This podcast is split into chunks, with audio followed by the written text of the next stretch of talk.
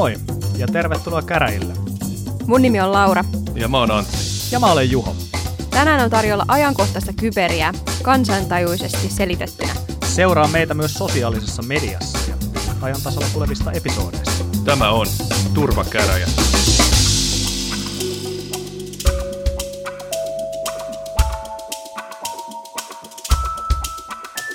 Oikein hyvää marraskuun ensimmäistä maanantaita, herra, vuonna 2020.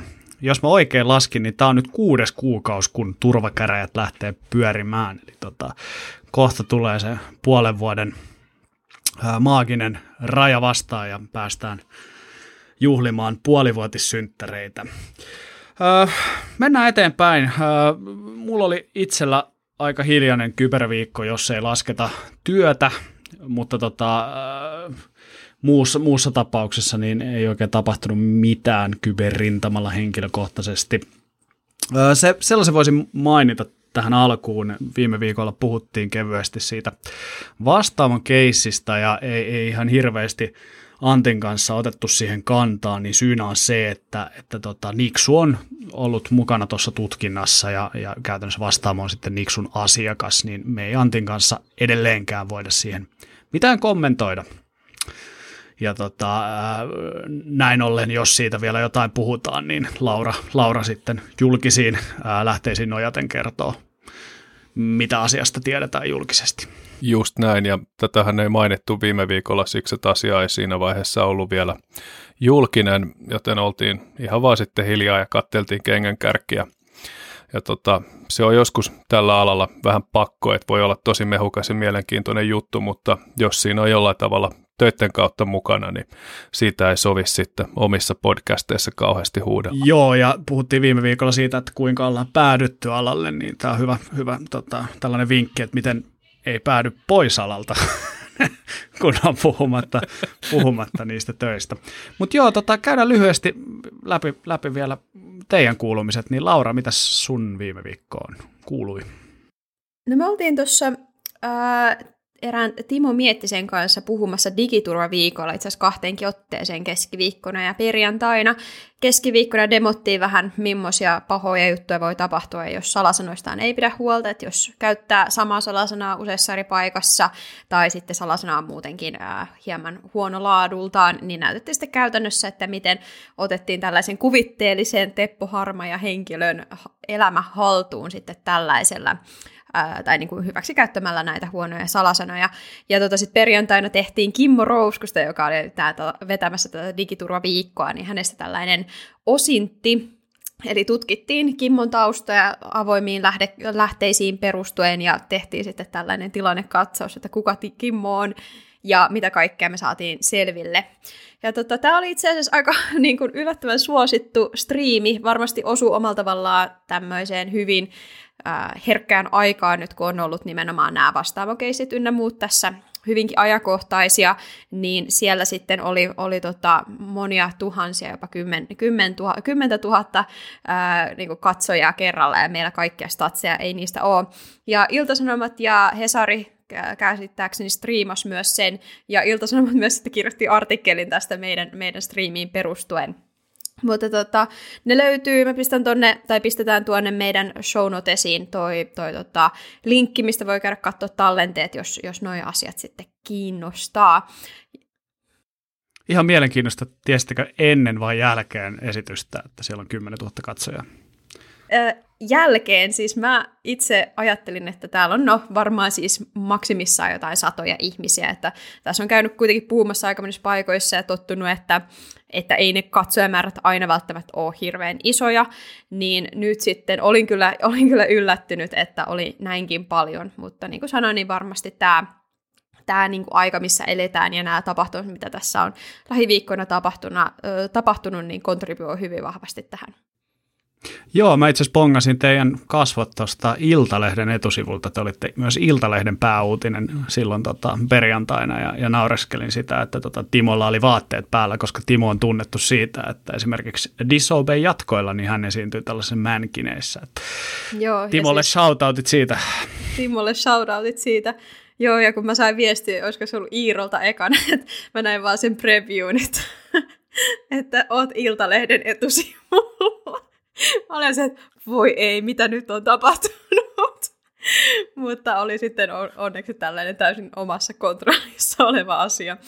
Mutta joo, ja sitten viime yönä, tämä oli jotenkin mun mielestä hauska, että näin unta meidän podcastista, ja tässä unessa oli myös Marco Fobba-Fors, joka on ehkä tunnettu hahmo ainakin minun ikäisille, minun nuoruudessani oli paljon tuolla eri alustoilla, missä sitten nuoriso liikkuu, ja se oli sitten mun unessani, ja se oli tämmöinen puheenvetäjä, että me ei saatu puhua keskenämme, mutta sitten me saatiin puhua Fobballe, ja Fobba sitten vähän kuulustelu hengessä, mutta se oli tosi hauska, ja muistan jotenkin siinä, että kaikki nauroi Fobban jutuille, mutta kukaan ei naurannut meidän jutuille.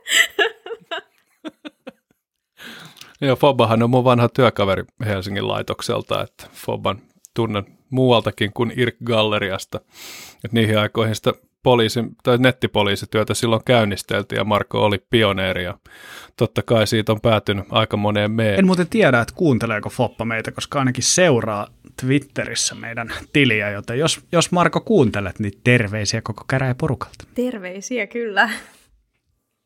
Kyllä, terkut. Jes, sulla on siis ollut, Laura, hyvin kiireinen viikko niin sanotusti kyberin parissa. Mutta Antti, mitäs sulle kuuluu? Ei mitään, töiden puolesta kyberin näkökulmasta kohtuullisen lepposaa, että työstän tässä itse asiassa materiaaleja tämmöiseen Alma Talentilla pidettävään kyberharjoitteluun liittyvään koulutukseen. Ajattelin siellä vähän jakaa viisautta, mitä tuohon kyberharjoitteluun liittyy tuosta, mitä jäi taskuun edellisestä hommista, ja sitä vähän työstänyt, ja mun opinnäytetyöstä ja on tullut ohjaajan kanssa semmoinen kopitteluharjoitus, mä heitän sen sinne ja se heittää sen takaisin, mä heitän sen sinne ja se heittää sen takaisin. Nyt kuulemma lähes nopeasti takaisin, kun se sanoi, että johdannossa oli jo 3 kirjoitusvirhettä, joten sitä sai vähän vielä hioa. Nyt pitäisi olla semmoinen versio, että kakkoslukijalle pitäisi olla matkalla, että katsotaan. Huomaa kyllä, että kyberturvallisuus on pinnalla. Mä ensimmäistä kertaa kirjoitin itsekin Hesarin mielipidekirjoituksen, mikä me sometettiinkin tuossa.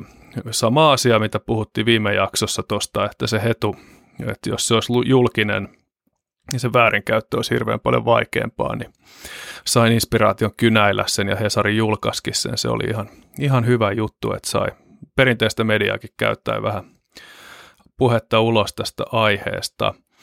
Halusin vähän tarkentaa muutenkin edelliseen jaksoon, kun puhuttiin siitä Tor-verkosta ja näistä kryptografiasta ja muusta, niin siitä saattoi välittyä ehkä vähän semmoinen tunnelma, että mä haluaisin kovasti olla kieltämässä näitä teknologioita. Tämä formaatti on sen verran tiukka, että ei ollut aikaa puhua siitä sitä 2 tuntia, mitä tämä aihe ehkä vaatisi.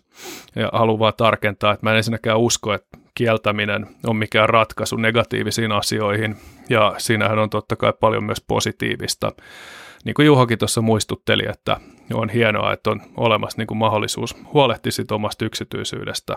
En ole kieltämässä Tor-verkkoa, enkä ole kannattamassa minkäännäköisiä aloitteita sen kieltämiseksi, koska nämä on tämmöisiä asioita, mitkä kun kerran maailmaan ilmestyy, niin ei niitä saa kieltämällä sieltä pois.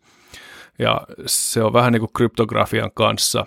Et 70-luvulla Yhdysvalloissa kovasti yritettiin kieltää ja estää kryptografian viemästä pois maasta, ja sallittiin ainoastaan tämmöisten 56-bittisten DES-kryptojen eksportti, ja sen seurauksena kryptografia oli heikkoa ja huonoa, mutta monien käänteiden kautta se kuitenkin sitten saatiin maailman käyttöön nämä kaikki työkalut, ja maailma on parempi paikka sen takia. Kaikessa on tietenkin negatiiviset ja positiiviset puolensa, mutta lähinnä peräänkuulutin keskustelua, mikä on ehkä sitten vähän hankala sillä tavalla sanoa, ettei kuulosta siltä, että on asiasta tosi vahvasti johonkin suuntaan jotain mieltä. Eli et ole sitä mieltä tai samaa mieltä kuin Päivi Räsänen, että kaikki pitäisi kieltää. En. Siinä on se on tavallaan niin kuin leveli ylempänä eri mieltä. Siitä mun mielestä kieltäminen ei yleensä onnistu, ja se on niin kuin turhaa kieltää. Et se on vähän niin kuin jotenkin semmoinen fasistinen ajatus, että kieltämällä jonkun asian sä pääset siitä eroon.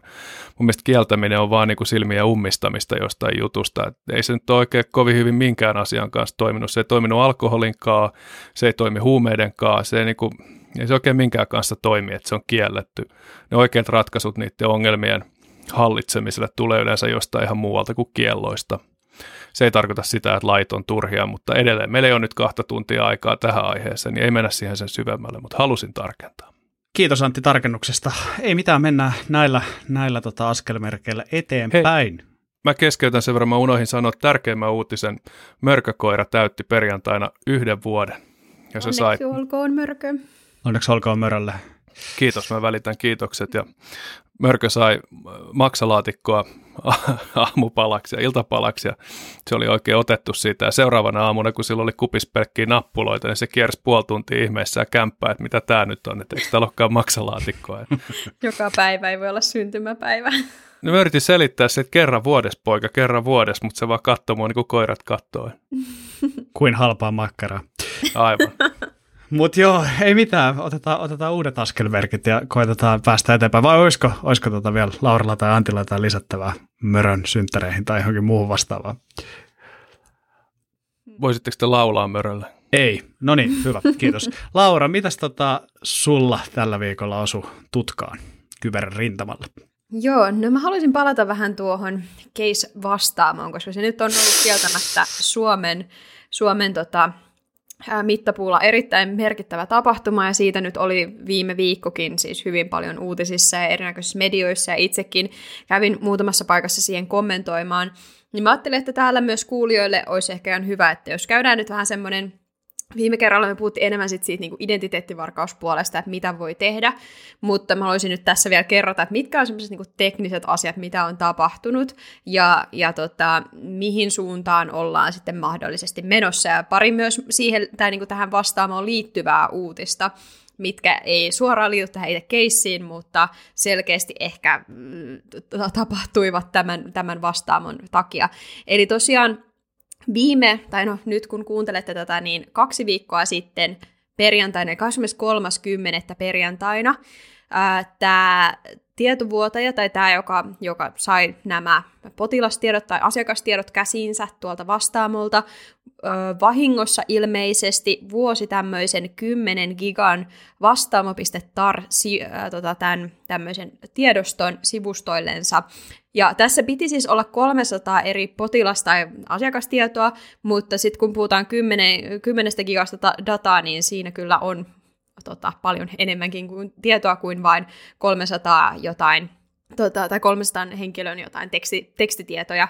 Ja tämä sitten herätti tosi paljon hämmennystä. Ja tässä tosiaan oli kyse ilmeisesti täysin mokasta. Ja tässä tiedostossa, mikä sitten hävisi kyllä tämä 10 gigan tiedosto, niin täällä kävi ilmi tietoja, mitä tämä Ransom Man, eli Ransom-man, jolla nimellä tämä kiristäjä sitten kulki, niin ei ollut vielä julkaissut. Ja siitä ei ole tietoa, että miten ihmeessä tällainen moka on voinut päästä käymään, mutta myös tämä Ransom-man on sitten, tai tuolla torilaudalla ilmoitti myös, että whoopsie, enjoy big tar. Eli ilmeisesti se oli sitten vahingossa päässyt leviämään. Ja nyt sitten tietysti, kun kyse on siitä, että tietoa on julkistettu, niin sitten ei ole ehkä kummallistakaan, että sitä sitten muutkin tahot yrittävät käyttää hyväkseen. Ja sitten tuntemattomat kirjoittajat, tai ainakin yksi kirjoittaja on torilaudalla tunnustanut, että se on julkaissut tietoja liittyen näihin tähän vuotoon. Ja sitten myös tuolla torilaudalla ilmaantui ostajia tälle tiedolle. Eli selkeästi tällä tiedolla sitten oli jengillä mielenkiintoa käydä ostamassa tätä. Näin niin kuin Twitterin ja täällä niin kuin muiden somejen puolella levisi myös paljon tämmöisiä erinäköisiä kampanjoita, missä sitten tämmöisellä esimerkiksi hashtag en jaa tai hashtag en lue kampanjoilla pyrittiin niin kuin saamaan ihmisille semmoista, ensinnäkin tälle asialle näkyvyyttä, mutta myös, että jos tätä tietoa näkyy jossain, että jengi ei sitten lukisi tätä, mutta tosiaan sitten kun puhutaan näistä torilaudoista ja näistä, niin siellä sitten jengiä oli kyllä valmis myös ostamaan tätä tietoa.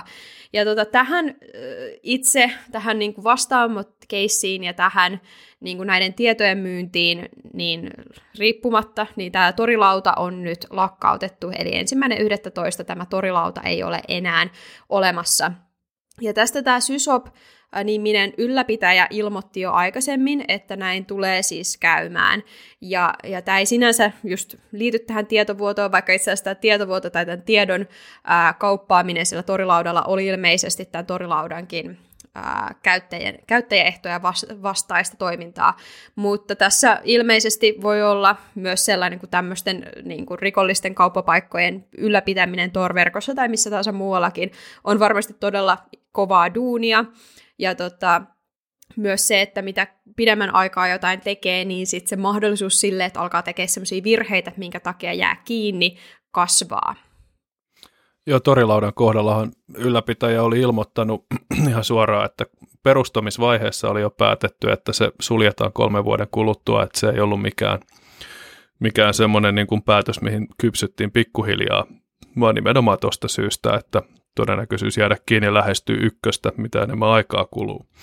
Ja tuohon nimikkeeseen toi SysOP, niin siinä on vähän tuommoista menneen maailman kaikua, koska aikoinaan BBSissä eli purkeissa, näihin mihin soitettiin modemilla suoraan tietokoneesta toiseen, niin sen aikainen ruutti eli admini oli SysOP eli System Operator ja sitten oli tämmöisiä co-sysoppeja, jotka oli sitten myös admineita niissä järjestelmissä. Ja tämä viittaisi siihen, että torilaudan ylläpitäjä ei ole mikään ihan juniori. Ja taitaa olla itse asiassa ylilaudan ylläpitäjän nimimerkki Sopsy väännös tästä SysOPista. Eli tämä on vähän tämmöistä 90-lukusta terminologiaa tämä. Joo, ja siis tästä vaikka torilauta nyt on lakkautettu, niin siis Tor-verkossahan on muitakin tällaisia kauppapaikkoja, ja tämä ei millään tavalla tarkoita sitä, että huumekauppa tällä niin kuin olisi nyt kuollut ja kuopattu, vaan varmasti sitten siirtyy muualle, ja onkin jo osittain varmasti siirtynyt. Mutta tosiaan tähän siis torilautaan tuli myös mieleen, tai tässä kun luin tätä, niin tuli mieleen toi Sipulikanava, mistä sitten tämä Sipulikanavan ylläpitäjä oli jäänyt kiinni, tämmöinen kuin Kim Holviala, joka oli 45-vuotias silloin ja sai sitten 3 vuoden ja 4 kuukauden vankeusrangaistuksen näistä rikoksista. Ja nämä, mihin hän syyllistyi, oli nimenomaan sitten liittyi tähän Sipulikanavaan ja siellä käytyyn toimintaan. Joo, mulla oli tarkennus tuohon Sipulikanavaan, että sehän suljettiin itse asiassa jo 2017 KRP ja Tullin yhteisoperaatiossa, ja se mitä tapahtui 2019 oli, että tämä ylläpitäjä Kim Hjalmar Holviala sai tuomion siitä omasta roolistaan tässä asiassa, eli tämä on muutama vuosi sitten mennyt jo säppiin. Joo, niin aivan unohdin sanoa tosiaan tuon, että tämähän Sipulikanava siis jo ajettiin alas jo aikaisemmin, mutta viime vuonna sitten annettiin tämä tuomio siitä. Mutta tosiaan nyt sitten tuossa viime viikolla myös muut tällaiset, no ei nyt suoraan Vastaamoon liittyvät, mutta tuli jotenkin vaan Vastaamo-keissi tästä, tai mä luulen, että Vastaamo-keissi innoitti tähän, niin tällainen henkilö kuin Steve Peltonen murtautui sosiaali- ja terveysministeriön vastaajaan sillä tavalla, että hän pääsi sinne sisään, koska siellä oli salasanana ilmeisesti 1234. Ja tässä keississä siis sanoisin, että tällaisten tietoturva-aukkojen löytäminen on hyväkin asia. Ja se on hyvä asia, että me löydetään näitä ja ilmoitetaan sitten niille asianomaisille tästä. Mutta tässä kyseisessä tilanteessa sitten Peltonen oli tehnyt niin, että hän oli vaihtanut viestin siellä vastaajassa ja efektiivisesti estänyt muiden pääsyn sinne, mutta samalla ei ollut ainakaan minun käsitykseni mukaan ilmoittanut tästä suoraan sosiaali- ja terveysministeriölle, vaan oli ilmoittanut lehdistölle. Ja tässähän, niin kun puhutaan tietoturvasta ja tästä niin meidän alasta, niin meidän hyvin niin yksi tärkeä peruspilari tietoturvassa on responsible disclosure, tai sellainen, että me tehdään tällaisten haavoittuvuuksien raportoiminen mahdollisimman vastuullisesti. Niin, vastuullinen ilmoittaminen on ehkä se sana tässä, ja joo, se mitä fiilis mulla tästä syntyi oli se, että tällä kaverilla ei ollut niinku oikein minkäännäköistä pelisilmää tässä hommassa. Eli oli niin sanotusti ihan ensimmäistä kertaa pappia kyydissä ja ei tiennyt, miten tämmöisten tilanteiden kanssa normaalisti toimitaan. Ja se näkyi niin kuin läpi kautta linjan kaikessa, mitä tämän tapahtuman kohdalla tehtiin. Eli se, että lähdettiin ensinnäkin tutkiskelemaan tuommoisia, vähän niin kuin pentestaamaan erilaisia puhelinvaihteita ilman mitään lupia. Ja sen jälkeen, kun jotain löydettiin, niin mentiin sisään sinne. Sehän on ihan selkeä ei tällä alalla, että kun sä löydät haavoittuvuuden, niin sä raportoit sen, sä et exploittaa sitä, eli käytä sitä hyväksesi. Varsinkaan sä et me nauhoittele sinne mitään omia nauhoituksia, etkä sen jälkeen me vaihtele salasanoja, Ja sitten vielä perään soittaa lehdistöä sinne pällistelemään sitä hommaa. Musta analogia on vähän se, että sä kuljeskelet ostarilla ja kokeilet ovia, mitkä on auki. Löydät jonkun oven, mikä on auki. Sä voit raportoida sen, joo, okei, se oli auki. Mutta se, että jos sä menet sisään, siellä, sikailet siellä kaupassa ja sen jälkeen soitat toimittajaystäväsi ja annat haastattelun sieltä seisoen kassakoneen päällä ja sitten kuset nurkkaa ja kävelet ulos ja sitten olet ihmeen järkyttynyt siitä, kun se kaupan omistaja onkin sulle vihainen eikä kiitollinen, niin mulla tuli vähän tämmöinen tästä touhusta mieleen. Joo, mä oon aika paljon itse kanssa seurannut tätä tapausta ja ottanut itse asiassa paljon kantaakin ja itse asiassa keskustellut tai twiittailut tämän itse asiassa Teven kanssa ja tähän ilmeisesti ei ollut pelkästään STM:n puhelinvaihde tai puhelinvastaaja, vaan itse asiassa kaikkien VNK:n alaisten ministeriöiden vaihteen puhelinvastaaja, mikä siis tietyllä tapaa, siellä on muitakin ministeriöitä, eli tämä oikea ilmoituspaikka olisi STM:n sijasta ollut sitten VNK, joka tämän omistaa. Ja tämä on niin täysin ensinnäkin absurdi keissi siinä mielessä, että tosiaan tämä kaverihan ilmoitti siitä medialle eikä sinne VNK:lle tai edes STM:lle. Ja sen lisäksi, että hän ilmoitti siitä medialle, niin hän yritti päästä kaikkiin niin kuin medioihin, haastatteluihin ja antoikin Ylelle ja Maikkarille ja muille haastatteluita ja avoimesti Twitterissä täkäili eri toimittajia ja teki tällaista vastakkainasettelua, lanseerasi muun muassa hashtagin FreeSteve ja niin kuin kaikkea muuta ja niin kuin uhriutui tästä tapauksesta, että häntä nyt syytetään tietomurrosta ja niin kuin sen lisäksi, että hän niin kuin näitä levitti tällaisia niin kuin twiittejä ja tätä propagandaa itsestään, niin hän myös mainosti ja osti mainostusta näille twiiteille. Eli nämä twiitit sitten rupesi poppailemaan eri ihmisten feedissä mainostettuina. Eli hän niin kuin taloudellisesti panosti tähän koko asiaan ja sillä tavalla sitten sai vielä lisänäkyvyyttä tälle tapaukselle.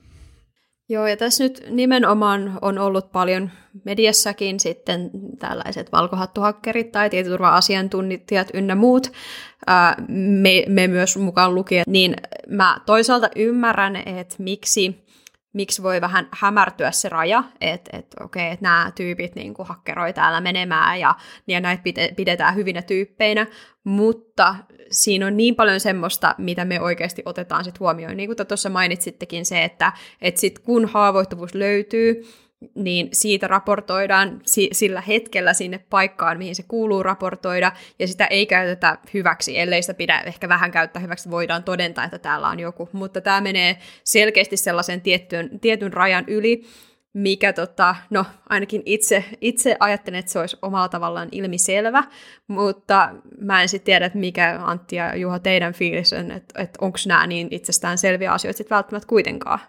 No ei ne välttämättä ole itsestään selviä, sen takia kannattaa hetkeksi pysähtyä miettimään ja esimerkiksi kysyä vaikka siellä Twitterissä, että moi, että jos mä oon löytänyt haavoittuvan palvelun, niin mitä mun kannattaisi nyt tehdä? Ja nämä samat valkohattuhakkerit ihan varmasti sulle sen kertoo ja auttaa sua. Ja meillähän on tämä Kyberturvallisuuskeskus, joka auttaa ihan jokaista ihmistä näissä asioissa, niin sinnehän voisi olla niin kuin ensitöikseen yhteydessä. Tämmöinen joku vastaaja, niin ei ole niin kriittinen, että on oikeasti minuuteista kiinni. Että se ei ole mikään valtimoverenvuoto se ongelma siellä. Joo, mä haluaisin tästä kriittisyydestäkin puhua, eli tämä Stevehän oli mainostanut sitä todella kriittisenä asiana, minkä takia hän vuosi sen medialle, eli puolustellut sitä niin kuin sillä kulmalla, mä en niin kuin saa mitenkään tästä kriittistä. Mä näin itse asiassa LinkedInin puolella oli tällainen keskustelu siis ihan muun kuin Steven toimesta, missä puhuttiin, että tämä kertoo siitä, että kuinka huonosti asiat on. Niin mä näen taas ehkä vähän eri tavalla tämän. Tämä ei todellakaan ole niin kuin STM tai VNK:n kriittisin järjestelmä. Ensinnäkin tämä ei ole heidän järjestelmä, vaan tämä on operaattorijärjestelmä, eli heidän palveluntarjoajan. Ja tässä tapauksessahan Valtori on niin kuin valtiolla tämä de facto IT-toimittaja, ja Valtori taas sitten esimerkiksi tässä kohdalla niin tämän puhelinvaihteen osti Elisalta, ja Valtori on sitten vyörittänyt sitä niin kuin vastuuta sinne Elisan puolelle, mikä on niin kuin mun mielestä koko keissi on niin kuin absurdi, koska tuollaisesta puhelinvastaajasta ei pysty mitenkään pivotoitumaan esimerkiksi sinne VNK-verkkoon, ja tuossa ei niin kuin ole mitään hyökkäysvektoria. Et mun mielestä se isoin riski, mikä tässä koko haavoittuvuudessa oli se maineriski, mikä nyt sitten realisoitu VNKlle. Joo, nimenomaan siis jos on oikeasti kriittisiä haavoittuvuuksia, niin sitten puhutaan siitä, että no esimerkiksi tämä Vastaamon keissi nyt oli varmasti joku kriittinen haavoittuvuus sieltä, koska sieltä saatiin ne asiakastiedot ulos, mutta tällaisessa tilanteessa joo, mä itse kanssa mietin tosi paljon tätä kriittisyyttä. En olisi itsekään sanonut, että se on näin kriittinen kuin mitä siellä, niin kuin, tai mitä mediassa on annettu ymmärtämään.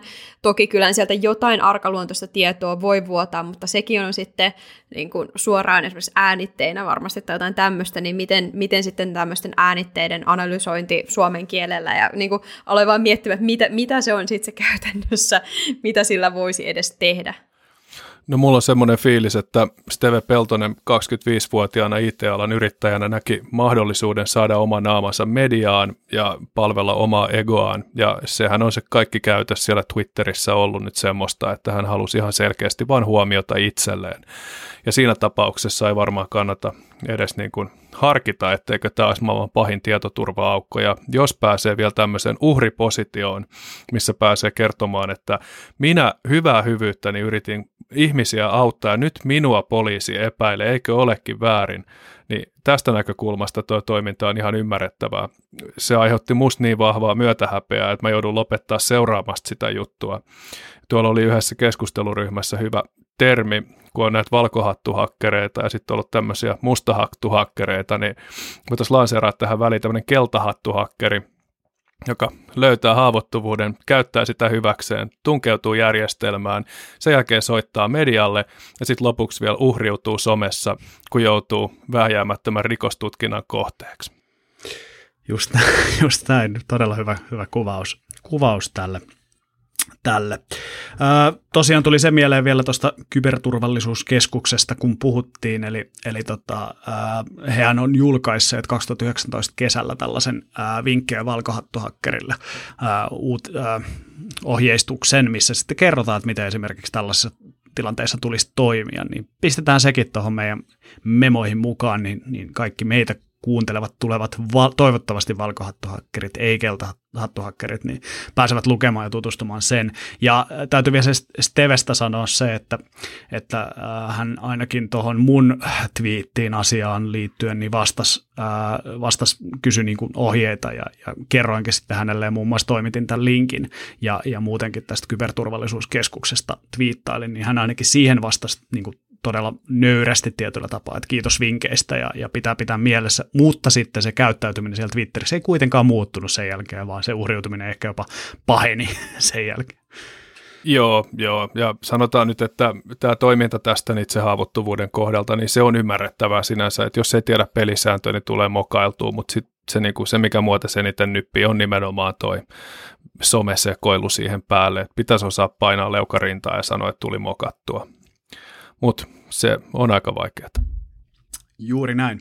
Mutta ehkä se Stevestä ja Steven palstatilasta meidän podcastissa, niin siirrytään eteenpäin. Ja Antti, kertoisitko sä, millaisia kyberuutisia sun tutkaan osui? Joo, tämmöinen kaveri kuin Brian Krebs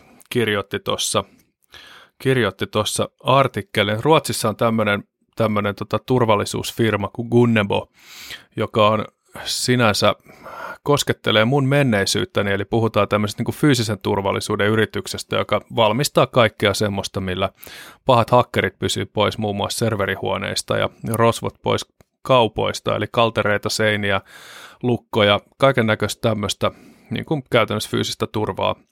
Ja sinne oli Brian Krebs oli bongannut, tai oikeastaan Hold Security, jonka omistajia ilmeisesti Brian Krebskin on, oli bongannut, että tuolta Darknetin puolella, eli siellä mystisessä pimeässä verkossa oli myyty tämmöiset RDP-tunnukset Gunnebon jollekin koneelle. Ja siellä oli ollut salasanana password 01, millä oli päässyt sitten sinne sisään.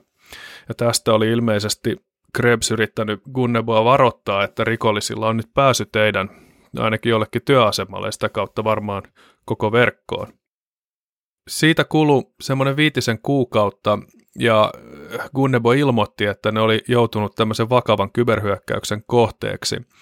Et ilmeisesti ei ollut ihan selvää, mitä oli käynyt, mutta epäillään tämmöistä ransomware kautta tietojen varastaminen ja niiden levittämisellä kiristäminen keissiä, mikä tuntuu olevan näiden vakavien ransomware-operaattoreiden nykyinen modus operandi. Ne kryptaa kaiken ja lisävipuvartena vielä uhkaa levittää sitten varastettuja tietoja ulospäin. Muutama vuosi sitten tämmöistä ei vielä nähty, eli ne ei vienyt silloin niitä tietoja. Ja jos vei, niin ei ainakaan uhannut niitä julkisesti levittää, että ne meni sitten jonnekin myyntiin. Tässä varmaan isona syynä se, että yritykset on alkanut ottaa parempia backuppeja, että on helpompi palauttaa sitten ympäristöä tai yksittäisiä instansseja, mutta sitten kun on varauduttu tähän, niin sitten ei, rikollisetkin on huomannut sen, niin sitten pitää keksiä uusia tapoja, miten sitten saada sitä lisävipuvartta siihen toimintaan. Joo, kyllä. Mä luulen, että tähän on osattu nyt jo varautua tähän ransomware-riskiin monessa paikassa, varsinkin tämmöisissä organisaatioissa, jotka on mielenkiintoisia kohteita, eli niitä, joilla on varaa maksaa näitä tolkuttomia lunnasvaatimuksia. Niin siellä on varmaan tehty sit asioita oikein, että ei ole tullut niin pahaa outagea siitä, että olisi kryptaantunut tavaroita, että on varmaan ollut verkkosegmentoitu silleen, että saatu rajoitettua sitä hyökkäystä, ja voi olla, että hyökkäät ei ole päässyt siellä sit niin syvälle, esimerkiksi domain-kontrollereille asti, että ne olisi päässyt sitten joka paikkaan. Ja sitten on ehkä onnistuttu, just niin kuin Laura sanoi, niin palauttamaan sitten niitä kryptaantuneita järjestelmiä ehkä edelliseen versioon. Mutta 38 000 dokumenttia ilmestyi sitten tuonne verkkoon vapaasti jakoon, eli hyökkäät pisti ne jakoon, vaikka kun lunnaita ei maksettu, niin Gunnebolta sanottiin, että koskaan edes harkittu lunnaiden maksamista, mikä oli oikein. Se on hieno periaate. Ymmärrän, että se ei välttämättä ole realismia kaikissa tilanteissa, mutta mä aina tykkään, kun joku sanoi, että ei me edes mietitä, että me maksettaisiin. Ja se on ainoa oikea tapa suhtautua tämmöisiin tilanteisiin. Niin tässä tapauksessa ne sitten vuoti ulos, ja totta kai niillä on nyt sitten paljon mässäilty, että täällä on piirustuksia pankkiholveista, ja näistä piirustuksista näkyy, että missä on valvontakameroita, mutta ne muistuttaa, että vaikka te ehkä pidätte tämmöisiä piirustuksia hirvittävän sensitiivisinä, niin se, että valvontakamerat näkyy, on niin kuin puolet sitä, että miksi ne on siellä, että niiden kuuluukin näkyä. Että ei se ole mikään salaisuus, mihin ne on laitettu. Ja vastaavasti myös, että jos pankkiholvi on rakennettu ja suunniteltu niin, että piirustuksia katsomalla sä pystyt kiertämään ne suojaukset, niin siinä tapauksessa se on huonosti suunniteltu pankkiholvi. Eli ilmeisesti tässä ei nyt sitten ihan valtavaa damagea tälle firmalle tehtykään.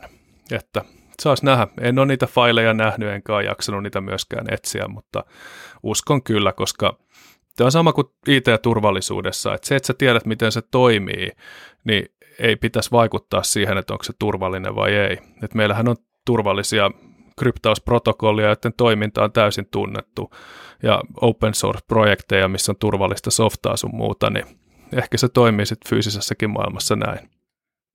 Joo, kyllä, älä lue, älä jaa, hashtag, tässäkin kohta tietysti tieto ei ole ehkä niin sensitiivistä kuin on tässä meidän kotimaisessa. Ja nyt sä et kuunnellut yhtään, mitä mä sanoin, mä sanoin, että lukekaa vaan ja jakakaa aivan sama, että te silti sinne holviin kävele sisään, kun Gunnebo on sen oikein suunnitellut, että ehkä tämä oli tämä, mitä itse halusi mainita, mutta hashtag älä ryöstä pankkiin. No se sopii tähän samaan jatkumaan, mutta mulla on itse asiassa todella läheltä liippaava uutinen, koska minäkin puhun Krebsistä ja Hold Securitystä, niin ei ole sama uutinen kuitenkaan. Tämä jakso sponsoroi Brian Krebs ja Alex Holden. No toivottavasti ei, koska mä taas hieman kritisoin tätä toimintaa, mutta mennään siihen uutiseen. Meidän sponsori. Uutiseen, eli kyllä, rahat, rip meidän rahat. Kyllä, mutta tosiaan Jenkkien CISA, eli Cyber Security and Infrastructure Security Agency, on julkaissut tällaisen varoituksen USA-terveydenhuoltoon kohdistuvista merkittävistä ransomware-uhkasta. Eli siellä on tällainen vähän kyberturvallisuuskeskuksen vastaava toiminne julkaissut tällaisen varoituksen, mitä meidänkin toi Traficomin kyberturvallisuuskeskus sitten aika julkaisee. Ja tämä CISA on sitten siinä samalla jakanut tällaisia taktiikoita, tekniikoita ja menettelytapoja, mitä tämä mahdollinen hyökkääjäryhmä sitten voisi käyttää näitä terveydenhuollon toimijoita vastaan. Ja tämän raportin mukaan niitä ryhmä käyttää ensisijaisesti tällaisiin ensimmäisen jalansijan saantiin, niin tällaista Bazar Loader, Bazar Backdoor haittaohjelmaa sekä sitten Trickbottia, josta itse asiassa Antti puhuukin pari jaksoa taaksepäin. Jaksossa 21 sukkatunnus, jos sen sieltä haluaa käydä kuuntelemassa. Ja tämän raportin mukaan näitä haittaohjelmia jaetaan tällaisten phishing-kampanjoiden, kalastelukampanjoiden avulla, ja sitten tämä ensimmäinen loaderi, mikä sitten lataa varsinaisen haittaohjelman, niin on sitten joko suoraan niiden tiedostojen liitteenä esimerkiksi jonkun dokumentin mukana, tai sitten niin joku dokumentti käy lataamassa, tai sitten tämä käyttäjä käy lataamassa sen interwebsistä. Ja ransomware, mitä niin kuin tämän sisäraportin mukaan siellä terveydenhuollon yrityksissä mahdollisesti tultaisi jakamaan, niin on sitten Ryukki, mikä on sitten viime aikoina ollut suosituin, niin sanotusti suosituin, ehkä yleisin on parempi sana, niin kiristyshaittaohjelma, mitä yrityksissä on sitten nähty. Ja miten sitten tämä Hold Security ja journalisti Brian Krebs tähän kuvioon liittyy, niin tämän raportin taustalla on nimenomaan tämä Hold Security, eli he on ilmeisesti tehnyt jotain tutkimusta tähän liittyen ja varoittanut sitten asiasta. Ja Microsoftin Threat Intel-asiantuntija Kevin Beaumont, jota itse asiassa olen siteerannut hyvin monta kertaa meidän podcastissa aikaisemminkin, on väittänyt, että hän on jenkki, hän on britti edelleen, ja mutta hän on tosiaan niin, nostanut esiin, hieman kyseenalaistanut tätä SISAn mainintaa. Ei siis missään nimessä tuominnut sitä tai Hold Securityä, mutta lähinnä sen, että se tieto on peräisin Hold Securityltä, jonka hallituksessa toimii tämä journalisti Brian Krebs. Hold Securityn yksi isoimmista tuotteista on nimenomaan tähän Trickbottiin tehty monitorointi. Ja hyvä kysymys onkin, että onko tässä taustalla sitten mainoskikka, niin ehkä on tai ehkä ei, mutta mä ainakin luulisin, että jenkkien viranomaisilla on sitten muitakin lähteitä kuin yksi yritys, jonka hallituksessa on tosiaan journalisti, mistä he tätä threat inteliä saa, uhkatietoa saa ja perustaa sitten toivottavasti tämän varoituksen siihen. Näin mä ainakin luulisin. Joo, kyllä mä uskon myös tuohon, eihän Trickbotin uhka sinänsä ole riippuvainen siitä, että omistaako Brian Krebs Hold Securityn osakkeita vai ei, ja jos Hold Security Trickbot-monitorointia myy, niin ne varmaan tekee sitä siksi, että siihen on joku tarve ja sitä saa senkin kautta myytyä, että en mä ehkä näkisi täällä kaikkialla aina tämmöisiä salaliittojen mustia lonkeroita yhdistelemässä ja korruptoimassa jokaisen, että Krebsihän on tehnyt tätä hommaa hyvin, hyvin pitkään ja on mun ymmärtääkseni kohtuullisen luotettu. Mun mielestä häntä ei ole ainakaan missään likaojissa uitettu sille, että mä olisin huomannut. Et se on kuitenkin kaveri, joka opiskeli venäjää pystyäkseen istumaan Carder-foorumeilla ja lukemaan, mitä ne tyypit siellä kirjoittaa. Ja en tiedä, kuinka monta vuotta tätä blogiakin on pidetty, mutta kun tätä blogia katsoo, niin ei tämä kovin uudelta ainakaan näytä. Tämä Krebs on Security, että olisiko sitten 2000-luvun alusta.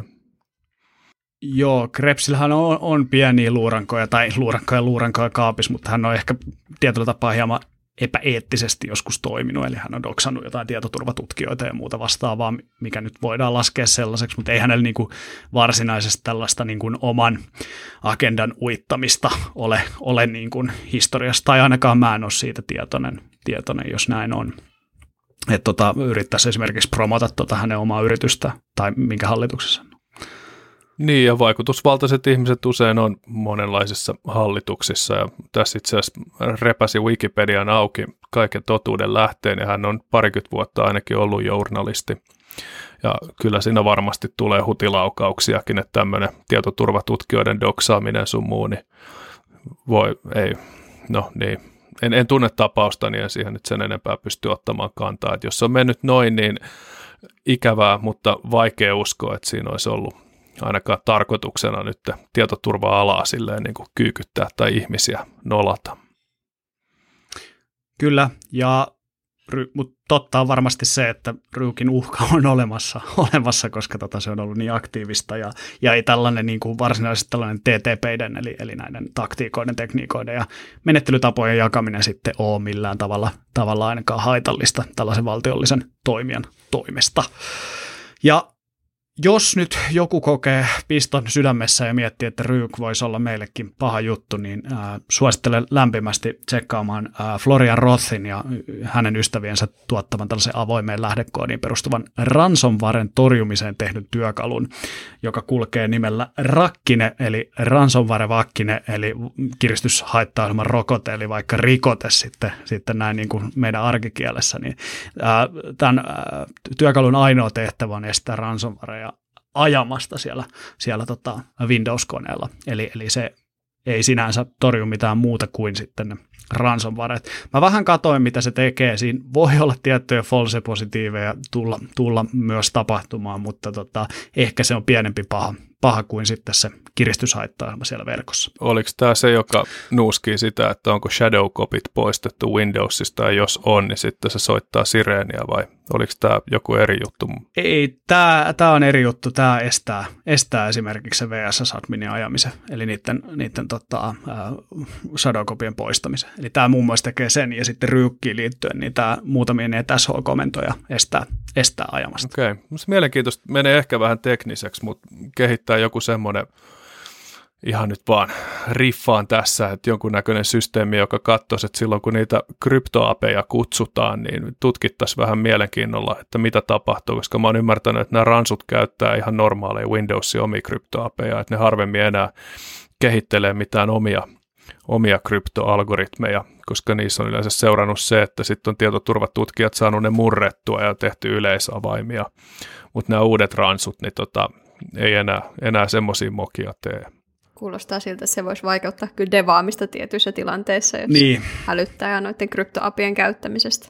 No, eihän sitä... Niin, kyllä. Niitähän käytetään hyvin paljon myös niin kuin ihan legittiin käyttöön myös, eli esimerkiksi monibinääri. Windowsin omakin binääri käyttää niitä, eli siinä joutuisi tietyllä tapaa temppuilemaan aika paljon, että saisi valvottua sitä. Niin mä mietin jotain reputation-pohjasta whitelistausta esimerkiksi siihen kylkeen, ei tietenkään niin, että siellä on tietyt huukit ja heti kone pois päältä ja soitto poliisille tai toimittajalle, riippuu tietenkin, ootko kelta vai valkohattunen.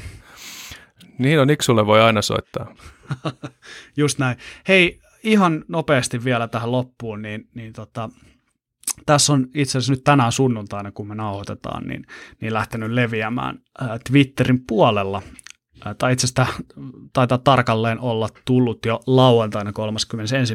päivä, mutta Halloweenina julkaistu tietyllä tapaa tällainen hyökkäystapa tai haavoittuvuus, minkä tällainen tutkija Samy Kamkar on julkaissut, ja tämä kulkee nimellä NAT Slipstreaming, eli käytännössä NAT on tällainen verkkoprotokolla, mikä sitten mahdollistaa näiden sisäverkon IP-osoitteiden RFC 1918 vai 1917, nyt mä en muista, mutta joka tapauksessa niin niiden IP-osoitteiden käyttämiseen, eli tällaiset 10-osoitteet, 192, 168-osoitteet ja sitten 17216 IP-osoitteiden käytön sisäverkossa, eli silloin kun te olette siellä kotona langattomassa verkossa, niin teillä todennäköisesti tällainen IP-osoite sitten on sen julkisen IP-osoitteen sijasta, ja tässä hyökkäyksessä nyt on sitten mahdollista niin tämän hyökkäjän käytännössä niin ottaa yhteyttä sinne sisäverkon koneeseen sillä IP-osoitteella ilman, että tätä julkista IP-osoitetta käytetään tässä välissä. Eli hyökkäjä pystyy käytännössä keskustelemaan sen reitittimen ohi sinne sisäverkkoon. Ja tähän riittää käytännössä se, että tämä uhri käy sitten tällaisella haitallisella verkkosivulla, mihin sitten tämä hyökkäjä on saanut tätä omaa koodia upotettua. Ja tämä on hyvin mielenkiintoinen. Tämä muun muassa Hyppösen Mikko kommentoi tuolla Twitterin puolella tänään sunnuntaina, että tässä oli monta kommenttia, niin kuin tällainen kuvaan hän lisäsi sinne niin sanotusti, että toimiiko tämä oikeasti, kyllä toimii, eihän tämän pitäisi toimia, ei niin, mutta se toimii silti ja muuta vastaavaa. Niin tämä on niin kuin hyvin mielenkiintoinen julkaisu ja tapa ja ehdottomasti suosittelen kaikkia tutustumaan ja sitten mahdollisiin mahdollisiin mitikaatioihin myös koska tämä on mun mielestä mielenkiintoinen löydös. Miten tämä siis teknisesti toimii? Onko sulla mitään lisätietoa tästä? Monimutkaisesti.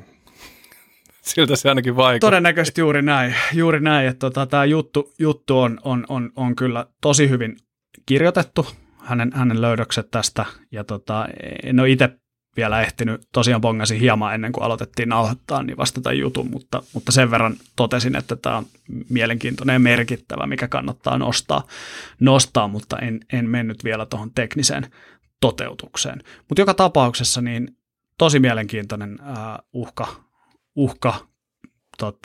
vektori niin sanotusti, ja ilmeisesti tämä on niin kuin hänen niin kuin 2010 vuonna julkaisemasta haavoittuvuudesta niin uusi versio niin sanotusti, eli hän on sitä sitten jatkokehittänyt. Mutta pistetään linkki tuonne memoihin ja seurataan ehdottomasti tätä ja katsotaan, jos on sitten tarvetta vielä avata tätä enemmän meidän kuuntelijoille. Mutta se oikeastaan tältä viikolta. Palattiin niin sanotusti normaaliin pituuteen takaisin ja unohdettiin meidän 2 tunnin megajaksot, mistä Antti edelleen haaveilee ja mennään näillä eteenpäin. Loppuun vielä tietysti meidän somekanavat olisi hyvä ottaa seurantaan, että pysyy kärryillä siitä, mistä puhutaan, ja sitten välillä mä ajattelin, että voitaisiin ruveta tekemään tällaisia somenostoja, mitä tehtiin nyt esimerkiksi tästä Antin Hesarin mielipidekirjoituksesta. Mä käytin siihen noin 5 minuuttia kimpissä ennen kuin mä sen julkaisin. Se oli hieno. Mä olin tosi otettu siitä. Oli siellä mun mielestä iskevämpiäkin one-linereita, mutta toi oli ihan hyvä. Niin mähän en kysynyt sulta tai teiltä kummaltakaan mitään. No fair enough. Mä en myöskään kummallekaan teistä kertonut, että se julkaistiin. Että se on. Niin, vähän kostoksi. Niin, ja mäkin kävin sitten postaa sit ilman teidän lupaa vielä Instagramiin. Niin. Tässä on. Niin. Yhteistyö on saumatonta ihan selkeästi tässä. Hyvä. Just näin. Kun ajattelee samalla tavalla, niin ei tarvitse kysyä lupaa, eikö näin? No joo. Mutta jos testaatte, niin kysykää lupaa. Joo, kyllä. Kyllä pidetään valkoinen hattu valkoisena. Juuri näin. Mutta hei, kiitos tästä viikosta ja muistakaa ottaa meidän sometilit haltuun. Joo, ei, kun seuratkaa niitä. Niin tämä ei ollut mikään bug-bounty-julistus. Haaste vastaan otettu. Joo, ja Juhon salasana on Make Turvakäräjät Great Again 2020 kuitenkin, niin. Nyt se mennään kyllä äkkiä vaihtamaan ennen kuin tämä julkaistaan. Mutta. Mun salasana on Hunter 2. Okei, klassikko. Kyllä, mutta kiitos tästä ja tosiaan meidät löytää LinkedInissä, Twitterissä, Facebookissa, Instagramissa ja Hesarin mielipidekirjoituksista myös jatkossa. Kyllä. Jees. Kiitos kaikille. Mukavaa viikkoa. Moi moi. Yes, kiitti. Moikku.